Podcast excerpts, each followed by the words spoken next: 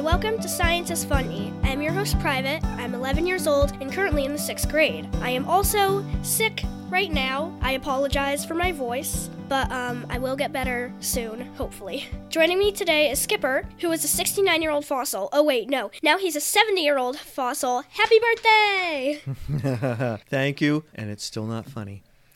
Okay, on to the podcast. So, Private, we've had a busy few weeks. The wedding, Halloween, horseback riding, getting ready for Thanksgiving. Wow. And school, and this play. Hey, I forgot you're in rehearsal for the play Alice in Wonderland. What part did you get again? Skipper, I told you a million times. My part is the Cheshire Cat. Hey, that is a great part. You'll have to practice disappearing slowly so just your smile remains. Not funny, Skipper. Kind of funny, Private. But, Skip, could someone or something actually disappear? Sure. Wait, really? Yep, close your eyes. Okay. So, do you see me? No. To your brain, I have disappeared from your sight. But I know you're still here. How do you know?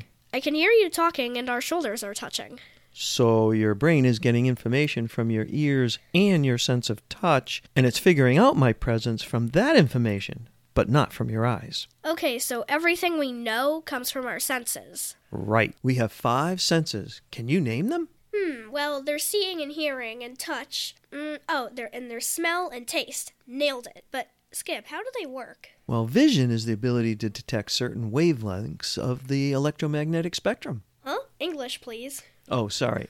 I sometimes forget you're only 11 and not 48. Still not funny. It is so. Okay, so you listen to the radio in your car, don't you? Yeah, but that's hearing. We're talking about seeing. But they both work on the principle of waves. Waves? What do waves have to do with seeing and hearing stuff? Everything. When we see things, we are really seeing electromagnetic waves, which are waves of energy picked up by our eyes and turned into nerve impulses. When we hear things, we're also detecting waves, but not of the electromagnetic kind, but of compressed air that are picked up by our ears and turned into nerve impulses also. So, seeing things with our eyes and hearing things with our ears both get turned to nerve impulses by our brain? Let's have a contest to see who in our audience can create a picture of what they think I look like from just the sound of my voice. Take a photo of your picture and attach the photo to the email private at scienceisfunE.com. I can't wait to see what you think. If we pick your picture, you'll win a free Science is Fun E t shirt, and we'll announce the winner in a future episode. Hey, what a cool idea. I wish I thought of that. Okay, so yes, your brain is divided into parts, and each part is responsible for different things. The back of your brain is the part that figures out what we're seeing from the impulses we're getting from our eyes. The lower sides of the brain look at the impulses coming from the ear and figures out what we're hearing. But whether it's hearing or seeing, they both start off as waves. So, how does sound get from a radio station to the radio in my dad's car? Hey, that's a great question. Let's do some research. Okay. So, Private, how does sound get from a radio station many miles away to the radio in your car? And then from the radio in your car to your ears, and then from your ears to your brain. Wait, and- wait. Remember, I'm 11? But I really think you can do it. Give it a try. Okay, first from the radio station to the radio in my dad's car. From our research, I know that the radio station is also using waves of energy from the electromagnetic thingy, just like our eyes, but on a different frequency. Uh, it's not the electromagnetic thingy, it's the electromagnetic spectrum. What's a spectrum? Well, it's a range of wavelengths from long to short. Okay. The radio waves are the longer waves. Good. What's next? The antennae in the car's roof picks up the waves, and the radio turns them into electricity. And then the electricity goes to the speakers, which vibrates back and forth really fast, making waves in the air. So far, so good. You're right on. Now what happens? The waves in the air get picked up by our ears, which turns them into nerve impulses that go to our brain, and the brain turns them into sound. Wow, you are good. I don't know many people that could explain it better. But Skip, my question was can things really disappear? And you end up telling me that the radio and seeing are all about waves, and that still seems kind of crazy.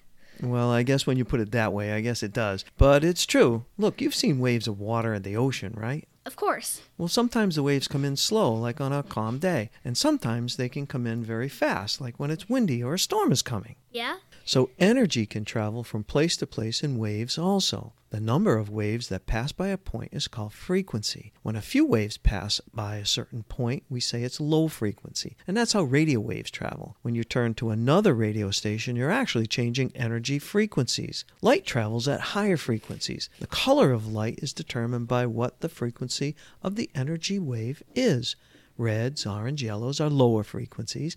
Greens, blues, and violets are higher frequencies, but they're all just waves of energy. But you didn't answer the question. Can something really disappear? No, they can't. But what I think you're really asking is can we use something that will make it seem like an object that is there seems not to be there? Yeah, like I said, disappear. You know, like an invisibility cloak in Harry Potter. I totally want one of those, and it is theoretically possible. It's possible? Seriously? For real? Sure. We see an object because light waves bounce off it, and then the light enters our eyes. But if we could take the light waves coming from behind an object and then bend them around it and join them together in front of the object, then we wouldn't see it. The object would be there, but we wouldn't know it because no light waves would be bouncing off it and getting to our eyes. That would be so cool. Someone should make one of those things.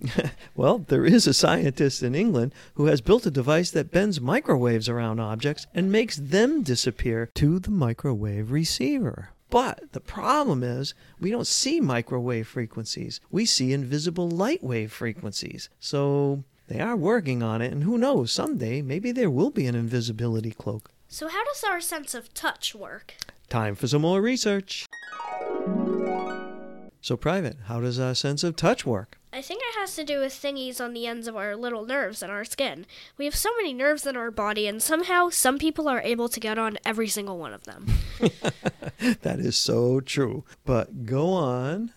When we touch something, our skin gets pushed in, squeezing those thingies. Then what? The thingies create nerve signals which travel along the little nerve, and when the signals arrive at the brain, the brain turns on the signals into the feeling, the touch. I learned that there are lots of different touch thingies for some um, strong touch, and some for light touch, and some for squeezing and stretching. Wow, that's awesome. But how does smell and taste work? I have no idea. You put stuff in your mouth and you taste it, and it tastes good or bad, or sweet or sour, and some stuff smells good and some stuff smells bad. Well, they both work by detecting molecules dissolved in air or water, and those molecules are detected by thingies at the ends of nerves in our nose or in our mouth. The thingies are actually called receptors. The receptors create the nerve impulses which our brains interpret as smell or taste. It is so awesome that scientists have figured this stuff out. I still want an invisibility cloak, though.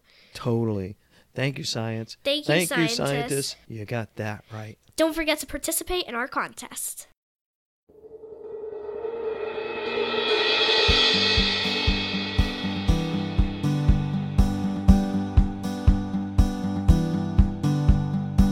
That's our podcast for this week. Come back next time for another episode of Science is Fun E. Oh, and don't forget to visit our website at www.scienceisfune.com or listen on iTunes, Google Podcast, Podbean, or just search for Science is Fun E in the podcast section of your favorite podcast app.